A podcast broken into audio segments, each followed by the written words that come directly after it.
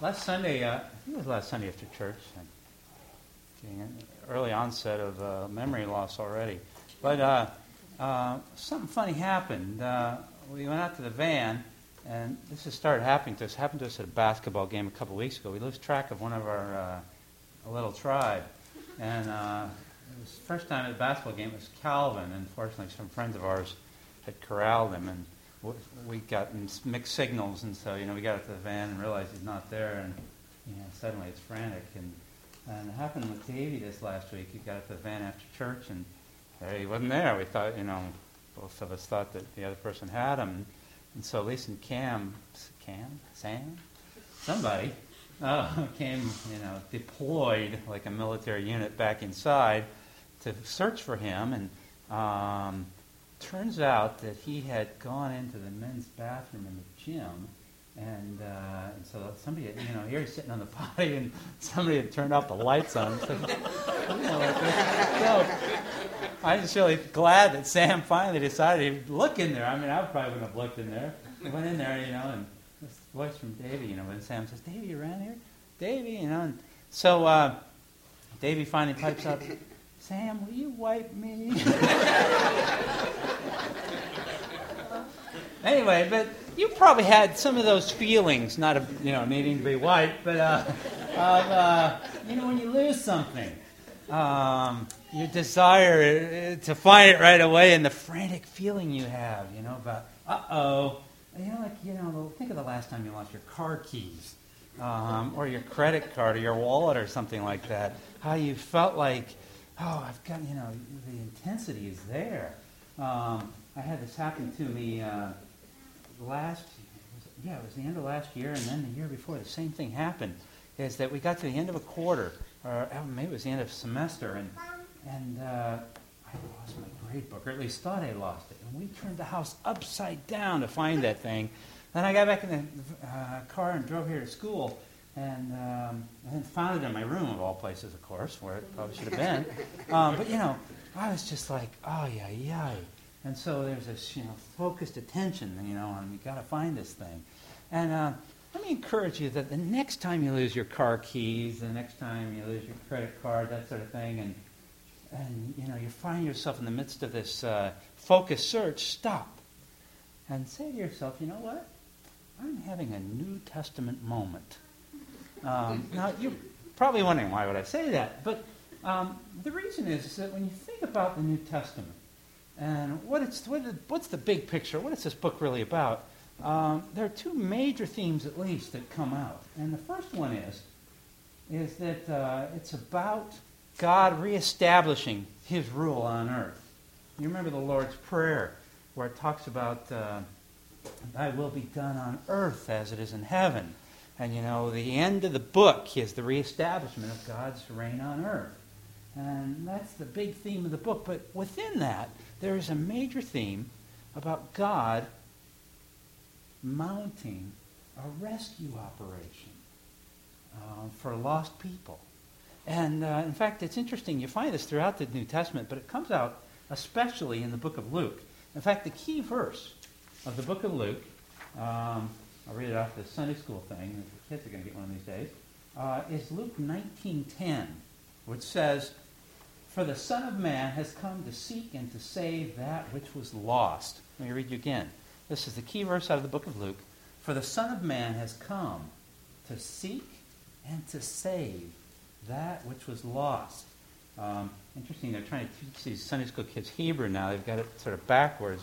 Um, another interesting, where's Jim Kotzer? By the way, uh, I sh- I sh- this is a bunny trail, and um, if you're you know you're evaluating teaching, you get marked down for doing these. But uh, um, there's a picture here for some reason in Sunday school. I, I, think it's with a different lesson on the back of this, and it has you know the kids doing the right thing on the one side, the good thing on the other one side, and the bad thing on the other side. And the second frame has the dad reading the newspaper with a lamp on, and the little kids putting the picture in a puzzle. Now the bad frame, Jim, is uh, there's a dad sitting in the same chair, but they got the lamp out now. Um, and there's this little kid playing the drums, and the dad's frowning at him. And anyway, just thought you'd be interested in that. Um, but uh, that's the key verse of the book of Luke that the Son of Man has come to seek and to save that which was lost. And connected to that is the key chapter in the book of Luke, which is chapter 15. Because in chapter 15, you have Jesus giving three parables about things that are lost. The first thing is a sheep, the second thing is a coin, and the third thing is his son. Um, and it's the key chapter in the book of Luke. And so uh, this morning we're going to look at the first part of the book of uh, chapter 15, the key chapter in the book of Luke. Um, starting to foam at the mouth like that dog in that little commercial for. Uh, if you watch football, you have to watch those beer commercials, you know, and the little this what is it, a golden retriever that's foaming at the mouth. Um, anyway, um, sorry. But before we jump into chapter 15 and really start looking at this in uh, some depth, um, I'd like you to give some thought to this whole question about rescue operations and things that are lost that are rescued, and, and how often they're come up in life or literature or art or music or whatever. Um, and, and, what I did was I thought, well, I ought to make a off the top of the head list of things, just off the top of my head the other day. Uh, it came to mind when you think about rescue operations. You think about SWAT teams uh, saving hostages. You think about war. War is often a rescue operation. Uh, think about World War II, by the way, is, is an interesting combo of the two major themes of the New Testament in terms of one is to reestablish rule and the other is to rescue. Think of the Gulf War. We need to rescue the Kuwaitis. Um, you think about another thing that's common is people who get lost. Um, if you go on the web and do a uh, um, search term, yeah, that's what it's called, um, on rescue, uh, you'll run into these search and rescue teams, uh, search and rescue websites. Um, they're all over the place. Uh, marriages get lost and they need rescuing. Uh, parents trying to restore lost relationships with kids. Uh, here's one for uh, all of those of you who love airports lost luggage. Um, lost car keys, we talked about those. Here's a new one for the uh, this century, uh, actually the last 20, 30 years. Crashed computers with all that lost information.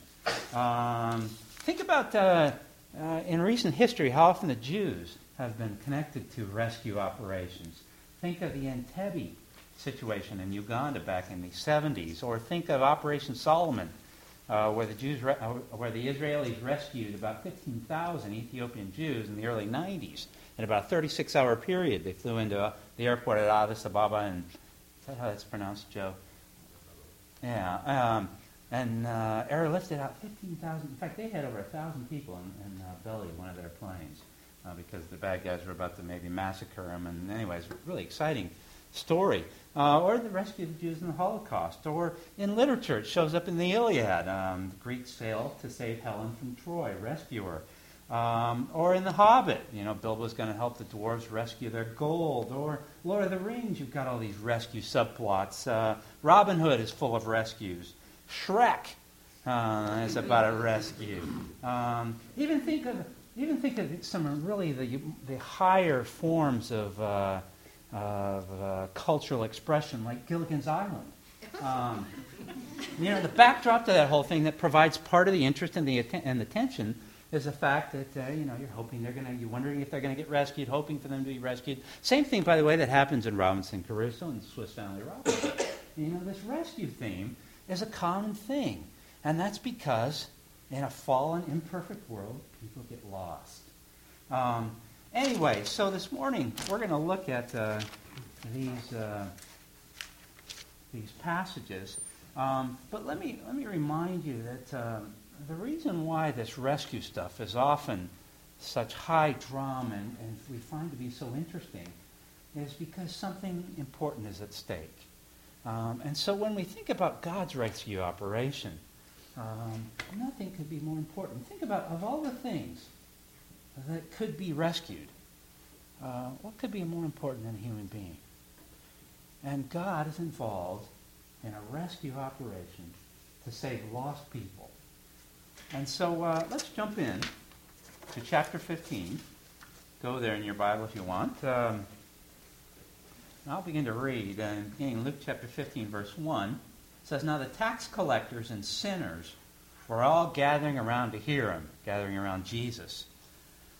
And uh, by the way, you've already seen this foreshadowed in uh, Luke chapter 5, same thing going on. Um, but uh, verse 2 But the Pharisees and the teachers of the law muttered. Muttered is a key word here. This man welcomes sinners and eats with them. Now, step back from that for a moment and think about it in terms of uh, the contrast between what God is about in the world and what they were interested in. Because here's God who is mounting this rescue operation and sending his son uh, to die in the world to save these sinners. Um, and here you've got these uh, religious leaders, the Jews, who, on the other hand, over here, um, are, are muttering, um, are thinking, you know, stay away from those people, are critical, basically, of God's rescue operation. And it's an incredible contrast between what they value. Um, they value their law and their purity, etc., etc., uh, far and value themselves far more than these people who need to be saved. Uh, and God, on the other hand, um, clearly values these lost people. And this is something to keep in mind because, in terms of these parables, uh, it's important to keep that in mind. Okay, there's a contrast here between what God is about and what He values, and what these folks are about and what they value.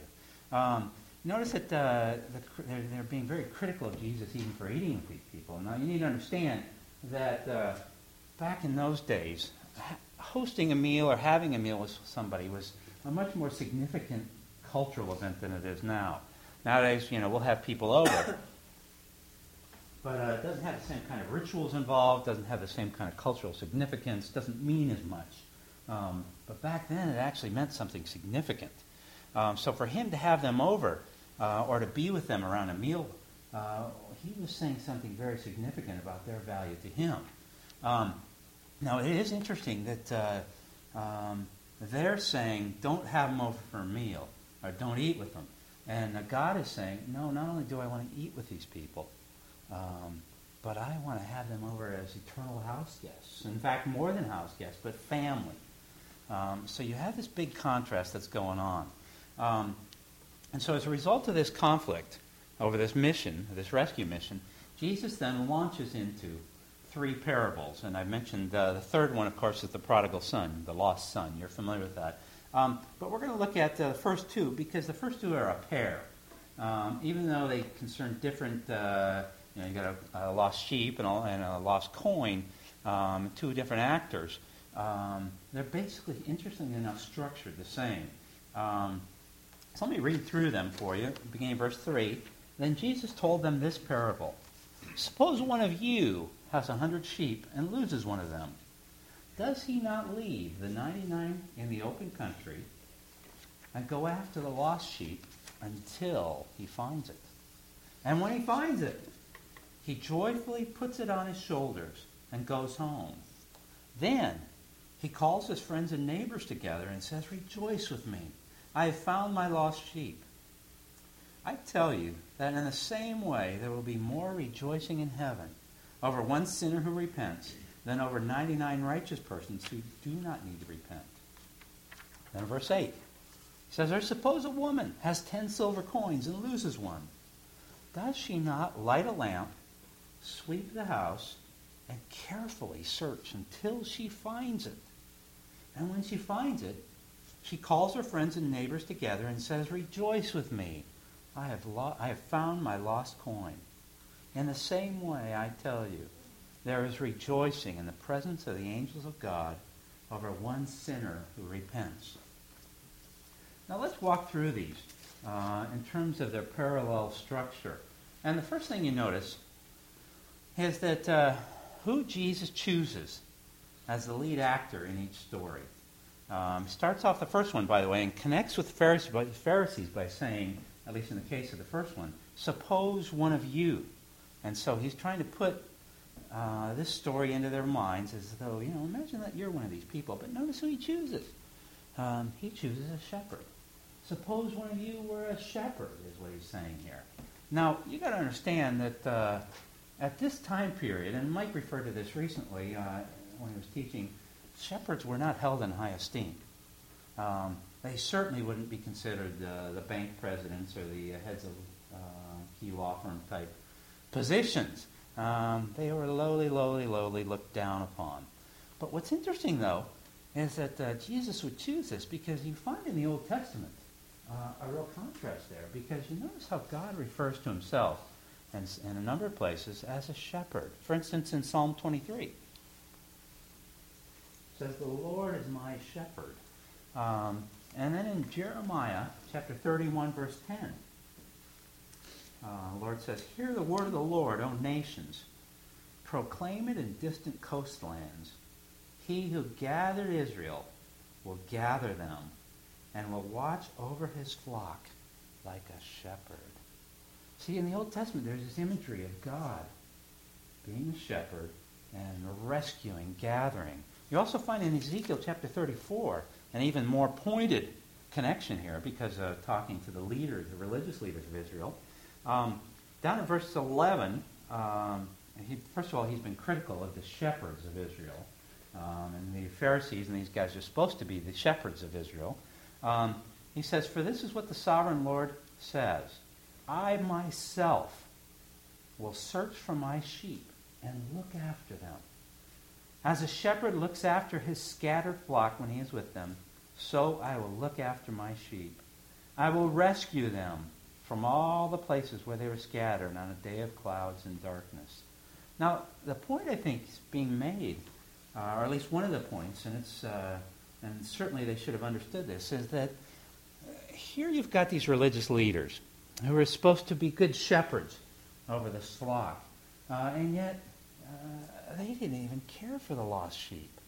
Uh, and the contrast is with God, who desperately loves these people and is on a rescue operation to save them. Um, so that's the first person, that's the first actor that he introduces. The second actor is a woman. Um, and as you know, women were not exactly the cultural stars back then. That introducing a woman into the story uh, was something that would catch these guys' attention. And so what he's done here, by the way, is, uh, is establish uh, a way to catch their attention, but also he's, in a sense, um, he's widened the circle of undesirables. And he's created even more tension for the Pharisees as they listen to this thing. Um, and notice the second thing is that uh, each one of them has lost something of value. The shepherd uh, has lost one of his sheep, and uh, you know we're we're not in that kind of economy back then, and so the idea, well, one sheep, you know, we're in a you, you got to realize that we're in sort of a throwaway economy. You know, your stove goes out, you know, you uh, you know, you throw it away, or if you lose some stuff, uh, well, you just go on because we're in such an incredibly productive economy. But back then, losing one sheep was an important thing. Uh, and then the second story, you have a case of a woman losing a coin. Now, when we hear that, you know, we, we lose coins all the time. Um, but you need to understand that probably what was happening here, um, notice that it was one out of ten, um, is that this was part of her dowry, is what a number of commentators think. In fact, they think that uh, um, women would wear these uh, around their neck uh, as part of a sort of a necklace. Um, and so uh, losing one of these things uh, was highly significant. And so that's why she goes to such incredible efforts. You know, if, if uh, Jim and Kara around the house and, and their big dog, you know, comes by and knocks over their, their coin dish, um, Kara's not going to account for all of those little coins. Um, but uh, you know, in this case, it would certainly be something that would be important to find. And, and maybe one way to relate to you gals uh, would be imagine if you had an heirloom uh, ear- earring or ring, or if it's a wedding ring and that sort of thing. You know, it reminds me of when uh, we were on our honeymoon in Chicago. Uh, I about gave my wife a heart attack because I was so unused to this ring thing.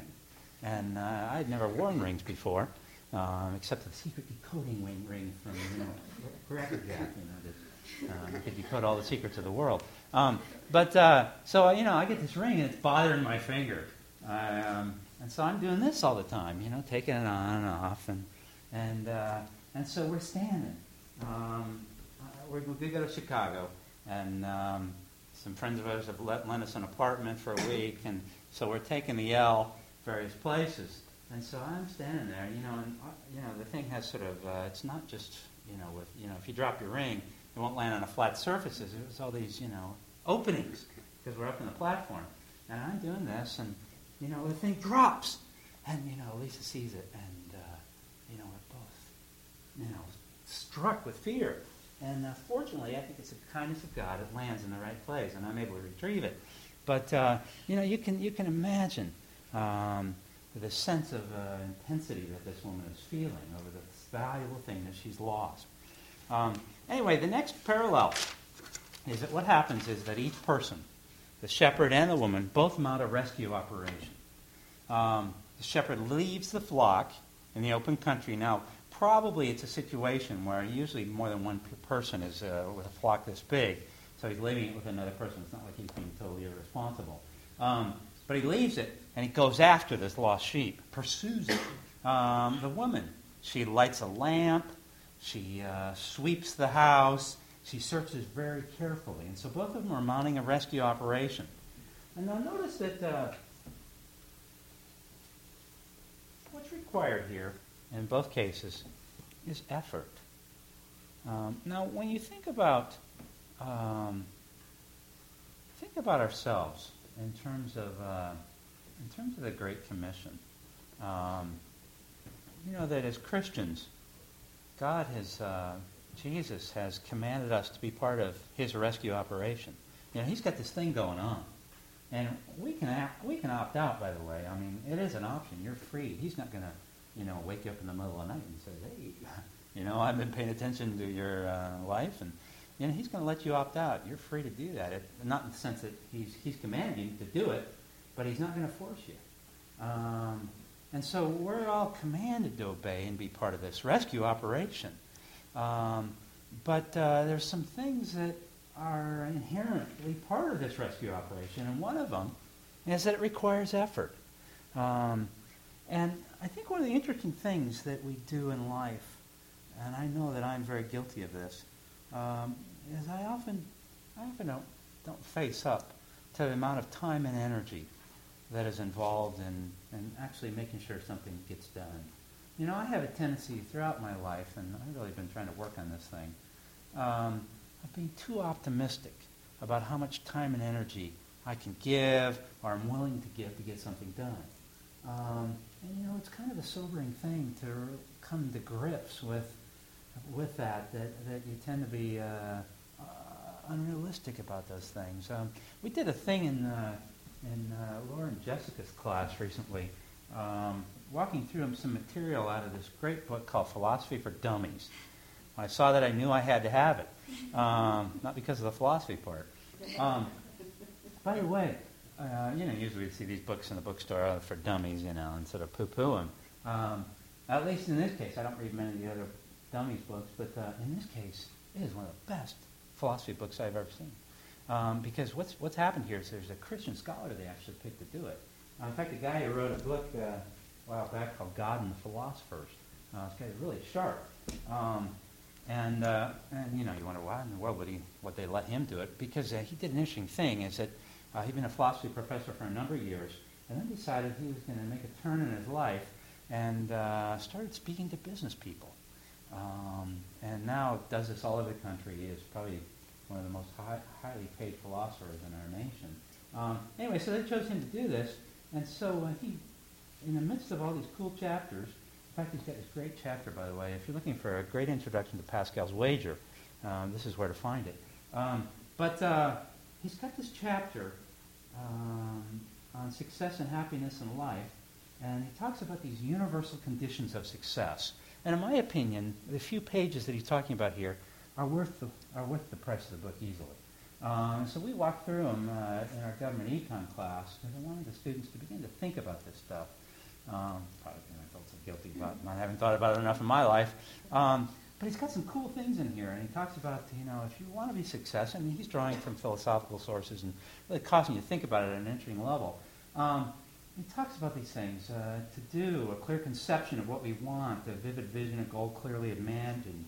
By the way, all of these things apply to this whole opera- rescue operation stuff as far as us being involved. Strong confidence that we can attain the goal. Um, and I, in my opinion, when it comes to this whole issue about being involved in the rescue operation, I think this is one of the things that keeps us. Uh, we don't have strong confidence that uh, we're going to attain this goal or be a significant part of this thing. Uh, focused concentration on what it takes to reach that goal, a stubborn consistency in pursuing our vision, an emotional commitment to the importance of what we're doing, uh, etc. And he's got a couple others that are important. And, and uh, the ones that struck me the most, uh, thinking about this thing, is a focused concentration on what it takes to reach that goal and a stubborn consistency in pursuing it. Um, and, uh, you know, I realized that in my life, uh, this is the area where I often fall down, is uh, staying focused and being stubbornly consistent about it. And I think that when we talk about uh, um, about thinking about our lives and applying them um, to this rescue operation and being part of that, this is one area that I think is really required. Um, you know, and it's required for lots of other things in life. It's, you know, just this, this basic idea about focusing and, and being consistent is uh, something that you can use in school even, Kristen. Um, uh, no, I, that's, you know, I know you focus. Um, let me find this. Uh, anyway, um, but uh, it's really important thing to do. Uh, in fact, uh, I should mention that there's some things Lisa and I are trying to get focused on. Um, and so as a result of that, and thinking through this stuff, and um, gonna, I'm going to take about a three to six month break from teaching at church and elder duties to try to focus on these things. Um, but you know, this whole idea when it comes to uh, this rescue operation and the role that we play in it, um, we really need to face reality. And, and the reality is, is that uh, you know, if you really want to be part of this thing, it can't be something that's just sort of a side thing that you know, that's interesting and I know I should be involved in. And you know, maybe it will someday, or you know, you know, if, if opportunity presents itself my way. But maybe the way we ought to think about this is say, okay, maybe we need to apply some of these things to it. Maybe we need to say, okay, let's go after this thing. Let's focus on it, and let's really be part of this thing. Let's get part of the action. Um, anyway, I'm just struck by this stuff because when I think about my relationship with uh, with this rescue operation that God's mounting, you know, if I were to sort of do an evaluation of myself through the years, this is one of the places where I'd really mark myself low that uh, you know I haven't I haven't consistently focused and uh, really poured myself into it enough. Um, anyway, it's something to think about because it really does require effort. Um, and what makes it even worse is that uh, you know when I go out uh, and plant things in my yard, it requires a little bit of effort. Um, but usually, you know, I stick to the easy things like bulbs and other things like that. You know, they just come up automatically. But part of the reason that makes this a little more difficult is that uh, the rescue operation that we're involved in, or that God wants us to be involved in, you know, you're going to meet with indifference sometimes. A lot of times, you're going to meet with hostility. And so it isn't one of these things where, okay, okay, I'll just focus on that and it'll, it'll happen. You know, in the same way that, you know, we have those jars that are hard to get off, you know, because they're stuck. You know, if you just focus on it enough, you're probably going to get it off, you know, by smashing on the floor or something. Um, but, uh, but this is different um, is that a lot of times you're going to meet indifference. You're going to meet hostility. And so that even compounds and requires even more effort. Um, and so I think the key, question for us maybe uh, is two-part. The first one is, how interested are you really? How interested are we really in being part of this rescue operation? Is this something that, you know, when you think about it, you think, yeah, boy, yeah, that's really where I want to be. I want to be part of that action. You know, these are the kind of evaluative questions we ought to be asking ourselves. And, and then the second question goes beyond that, um, because if you say, yeah, I really want to be part of that action, um, the second question really becomes, then how willing are you to make the effort uh, to jump in and actually do something? Because it's one thing to be interested. Uh, I'm still interested in playing for the Boston Celtics. Um, but it's another thing um, to be willing to uh, put that effort out. Um, anyway, something to think about. Well, let's go to the next one. Uh, next parallel is that, um, and this is one I think is very encouraging, is that both of them find the lost thing. They find the shepherd finds the sheep, and the woman finds the coin. And then what they do is that they don't just rejoice by themselves, but it's a community thing. They go find their friends and neighbors and say, "Rejoice with me." Um, an interesting example of this, uh, a couple of them. Um, a few years ago in Peru, I don't remember, know if you remember this story, um, but uh, some uh, this leftist group named Tupac Amaru. Uh, I don't know if it's any relation to Tupac Shakur or whatever his name is. Um, but uh, they took uh, some hostages in the Japanese embassy. There's a big reception going on, and they grabbed a bunch of people, let a bunch of them go. And there was a standoff for a while, but the, uh, the Peruvian president, the famous Alberto Fujimori, remember him from Fernando de Soto's material, um, decides that he's not going to put up with this, and so he mounts a rescue operation. And it's very focused and very determined. And uh, they do some cool things like dig underneath a tunnel. And, and then, uh, right at the time where these uh, rebels were in there playing soccer in one of these big halls, they blew up the floor. Um, and, you know, and then have a three pronged assault. It's just, you know, these, if you like those sort of things. Um, anyway, but it's interesting as you read this article, um, there's a number of cases uh, or things in the article that says um, moments later, uh, smoke poured from the residence. Uh, you know, this is after they defeated them. And triumphant soldiers hauled down the guerrillas' red flag, and hostages and rescuers cheered and jubilantly sang the Peruvian national anthem. You know, and they're, they're joyful together. Um, and then uh, when Fujimori ends up touring the compound uh, afterwards, soldiers raise their fists and shout in triumph. And uh, less than an hour after the raid, Fujimori strapped in a bulletproof vest and entered the compound. He shook the ex-hostages' hands and joined them and the soldiers in singing the national anthem. They go to the hospital and there's tears along the road, you know, of everybody and that sort of thing. And and um, you know, it's interesting that uh, when people get rescued, um, the natural result is joy. And, uh, and I think one of the interesting things about this, not only is the fact that people do get rescued, which, by the way, when it comes to this whole question of whether you have confidence that this thing can happen, it really does. People do become Christians. Um, and, uh, you know, we tend maybe to, because of our own experience in that area, you know, have a lack of confidence about being part of the rescue operation, actually seeing people become Christians. But, you know, I got to think about this. Uh, this really is kind of odd that we have that lack of confidence because if you think about all the belief systems in the world, uh, which there's a lot of them, and there are a lot of strange ones and interesting ones. But did you know that Christianity is the most followed belief system in the world? Um, there's more people that believe this thing is true than there are of any other belief system in the world. Um, people do get rescued. Um, anyway, but uh, the interesting thing here is that in both of the uh, in both of these parables of the uh, sheep and the coin, um, both of them are built as a chiasm, which is means that the sort of like an A structure, B, C, B, A. Um, so that the first thing in the parable um, in some ways parallel with the last thing, and, and then the middle thing over here is the focus of the parable. And in each of these cases, um, they both go like this, and the focus is the rescue, or the restoration, and then the joy. Um, and I think that part of what's going on here is that God is trying to send a message. Jesus is trying to send a message to these Pharisees. A contrast um, between God's heart um, and his excitement and his joy in heaven, because you know the, the thing is about the rejoicing uh, in front of the angels and that sort of thing.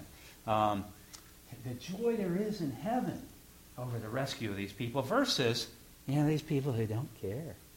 You know, this is this is not one. Of, if you know, you ask the Pharisees, you know, give me your list of the things that really make you excited and, and that bring you joy in life. Um, the rescue of these lost sinners is not one of them. Um, but on contrast, when it comes to Jesus and when it comes to the Father, um, this is a big thing of big rejoicing. And so the question then becomes for us. Uh, I think we're faced with the same question uh, out of this parable: is when you think of the things that bring you joy in life, um, where is this stuff on it? You know, uh, if you make your list of, you know, these are the things that really, these are the things that really cause me to rejoice, uh, that really just get my adrenaline pumping and that I'm really excited about. Um, as you think about that, is this one of the top things on your list? Um, you know, I get all sorts of joy over my kids. Um, especially, you know, my littlest one right now is just at the age where, um, you know, just spending time with him is just, it's like a fountain of joy. Um, but you know, I have to ask myself, this, this is, this material's been really convicting for me um, this last week. Uh, Because I have to ask myself, okay, you know, when I think of the things that bring me the most joy in life, you know, is this high on my list? Am I thrilled um, about the idea of seeing people, especially lost people, uh, coming to Christ? And, uh, you know, I realized that, uh, that I'm not as thrilled as I should be, you know? This is convicting for me. And, and we should all ask ourselves this question, you know? Where's your joy meter when it comes to this stuff, you know? Is it, you know, if you're at the, at the circus and you hit the thing, you know, how high does that, does that thing go up? Um, it's kind of convicting. Anyway, um, and I think part of that, part of the issue there, um, is related to love. Um, because, you know, God has this gracious love for these lost people. And, um, you know, part of the question is, is uh, have we become so distracted in our lives? Have we been caught up so much in our own cares and worries in this world that our love for these lost people maybe isn't what it ought to be? Maybe if we thought through that thing more um, and focused on it more, uh, that might really change. But, you know, God loves these people desperately. Um, and what Jesus is trying to say here, uh, I think to the Pharisees, is that, you know, I am mounting a rescue operation. I have come to seek and to save the lost. And you guys, in contrast, um, you know, look what you're like. You need to switch. Um, and I think that, uh, you know, there's some lessons for us here. You know, we're certainly not the Pharisees. And I am not trying to make that parallel at all because, uh, you know, we're all, we're in the family already. And I know that we have care. But, uh, you know, maybe the application for us doesn't become a level whether you care, um, but maybe, you know, we each of us have to examine our own hearts in this thing and, and our lives and ask ourselves, you know, when I think, and I think too, by the way, asking future-oriented questions are good. Um, we have to ask ourselves, you know, as I think about my future, you know, whatever time I have left on this earth, uh, and I think about this rescue operation that God's mounting, you know, to what degree do I intend um, to get on some of that action? You know, it's an interesting question, and and uh, you know, we need to live in the here and now, but but we need to ask ourselves that question too. You know, as you think about your future, um, to what degree do you want to be a, be part of that action? Let's pray.